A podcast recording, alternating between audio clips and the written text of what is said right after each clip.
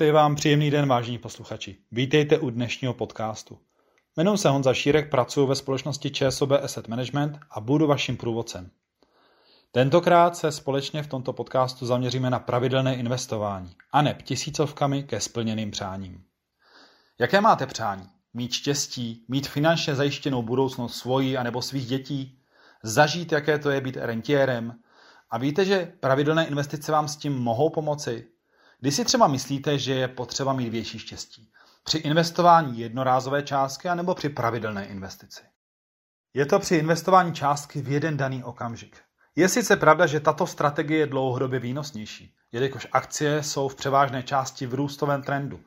Například poslední růstový trend na akciovém S&P indexu nabídl za posledních 12 let zhodnocení přesahující 400%. Proč tedy investovat pravidelně? Z dlouhodobého pohledu akciový trh sice roste, nicméně během tohoto růstu se čas od času objeví nějaká korekce, to znamená pokles o více než 10%. A nebo dokonce tzv. medvědí trend, kdy trhy poklesnou o více než 20%. A teď si představte, že zainvestujete zrovna v momentě, kdy akcie takto výrazně kolísejí. No asi možná není potřeba si to úplně představovat, protože to zrovna zažíváme.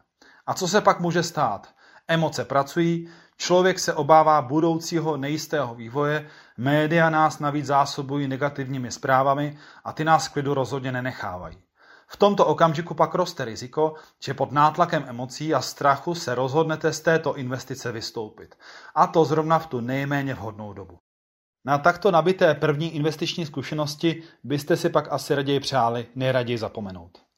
Právě emoce v investování hrají zásadní roli a rozhodování pod jejich tlakem většinou vede k dlouhodobým ztrátám.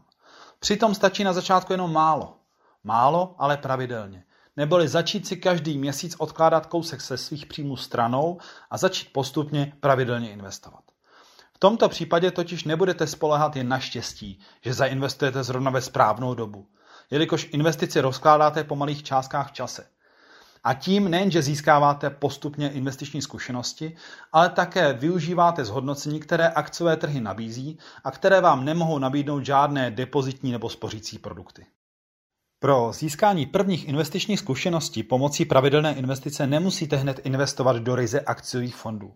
Můžete využít tzv. smíšených fondů, kde se setkáváte s převážnou částí konzervativních dluhopisů a akcie těch nejznámějších společností jsou zde zastoupené většinou ze 30 až 40% Díky kombinaci právě těchto dvou aktiv se snižuje samotná kolísavost investice, jelikož se akcie a dluhopisy mnohdy chovají odlišně a tím se v portfoliu hodně doplňují. Můžu uvést příklad našeho největšího smíšeného fondu v ČSOB jménem ČSOB Bohatství. Tento fond je spravován portfolio manažerem, který za klienta vyhledává investiční příležitosti a upravuje samotnou investiční strategii dle vývoje na finančních trzích. Tento fond od svého založení roku 2003 nabízí průměrné roční zhodnocení přesahující 2,8%, což můžeme brát jako určitý kompromis mezi spořícími účty a akciovými investicemi ale je to také skvělý způsob, jak si dlouhodobě zajistit rychle dostupné prostředky, které budou navíc za vás pracovat. Pro koho je vlastně určená pravidelná investice? Já bych řekl, že skoro každému. Pro mě osobně byla pravidelná investice skvělým nástrojem, jak si po výplatě část prostředků dát mimo můj okamžitý dosah. A tím jsem i tyto prostředky ochránil před možnou okamžitou a mnohdy zbytečnou spotřebou. Nyní se na tyto prostředky dívám z pozice otce rodiny jako na rychle dostupné prostředky, díky kterým se nemusím obávat výpadu příjmů anebo případně nenadálých výdajů. Asi nejčastější způsob, proč si klienti zakládají pravidelné investice, je právě mít dostatečnou rezervu anebo prostě dostatek prostředků na splnění si svých přání. Jakou částku si ale zvolit pro pravidelnou investici? Je to hodně individuální, ale na názorném příkladu můžete vidět, jak velký rozdíl může přinést investice 1000 korun měsíčně anebo 3000 korun měsíčně. V případě pravidelné investice 3000 měsíčně můžete mít za 5 let částku přesahující 177 tisíc korun. Za 15 let pak je to bezmála 630 tisíc korun, což je za prvé o 100 tisíc víc díky zhodnocení a hlavně je to o 420 tisíc korun více, než v případě, kdybyste zvolili tisíci korunovou pravidelnou investici. Těchto 420 tisíc korun si pak můžete představit třeba jako jedno osobní auto navíc. Chcete mít při odchodu do důchodu zajištěnou měsíční rentu třeba na dalších 15 let? Představte si například, že budete mít díky pravidelným a jednorázovým investicím zainvestovaných cca 1 200 tisíc. Tyto prostředky pak mohou sloužit buď to jako finanční poštář na jakékoliv plánované i neplánované výdaje, jelikož dostupnost je tady do několika pracovních dní.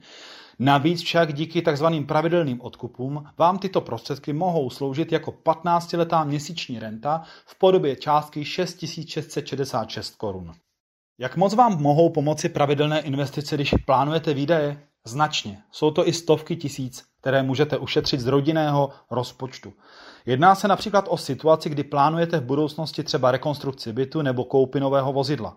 Pravidelná investice vám pomůže si na tento záměr našetřit a zhodnocení vám tuto dobu o něco zkrátí. V případě půjčky pak máte jediné jisté a to jsou poměrně vysoké náklady v podobě zaplacených úroků.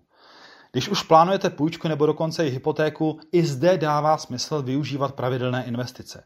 V případě poskytnutí hypotéky je mnohdy potřeba mít určitý finanční základ, s čím vám může pomoci právě pravidelná investice. Ale i během splátek se vyplatí dávat si část prostředků stranou a mít rychle dostupnou rezervu, kterou nakonec můžete využít třeba pro předčasnou splátku hypotéky a tím si zkrátit o pár let samotné zadlužení. Pro někoho se může zdát částka 3000 korun měsíčně jako příliš velký šok pro osobní či rodinný rozpočet. Jedná se však o 100 korun denně. Při přepočtu na dnešní ceny to může být jedna káva s vodou v kavárně, nebo dvě skleničky vína, nebo dvě třetiny menu s hamburgerem. Ale i tak lze začít již od pětistovky měsíčně a částku i frekvenci si postupně upravovat. Důležité je však začít, jelikož čas jsou peníze a také nutno podotknout, že právě čas je mnohdy důležitější než samotná investovaná částka. To je prozatím vše k pravidelným investicím. Já vám všem děkuji za pozornost a přeji vám mnoho pracovních i osobních úspěchů a těším se brzy naslyšenou při našem pravidelném podcastu. Hezký den přeji.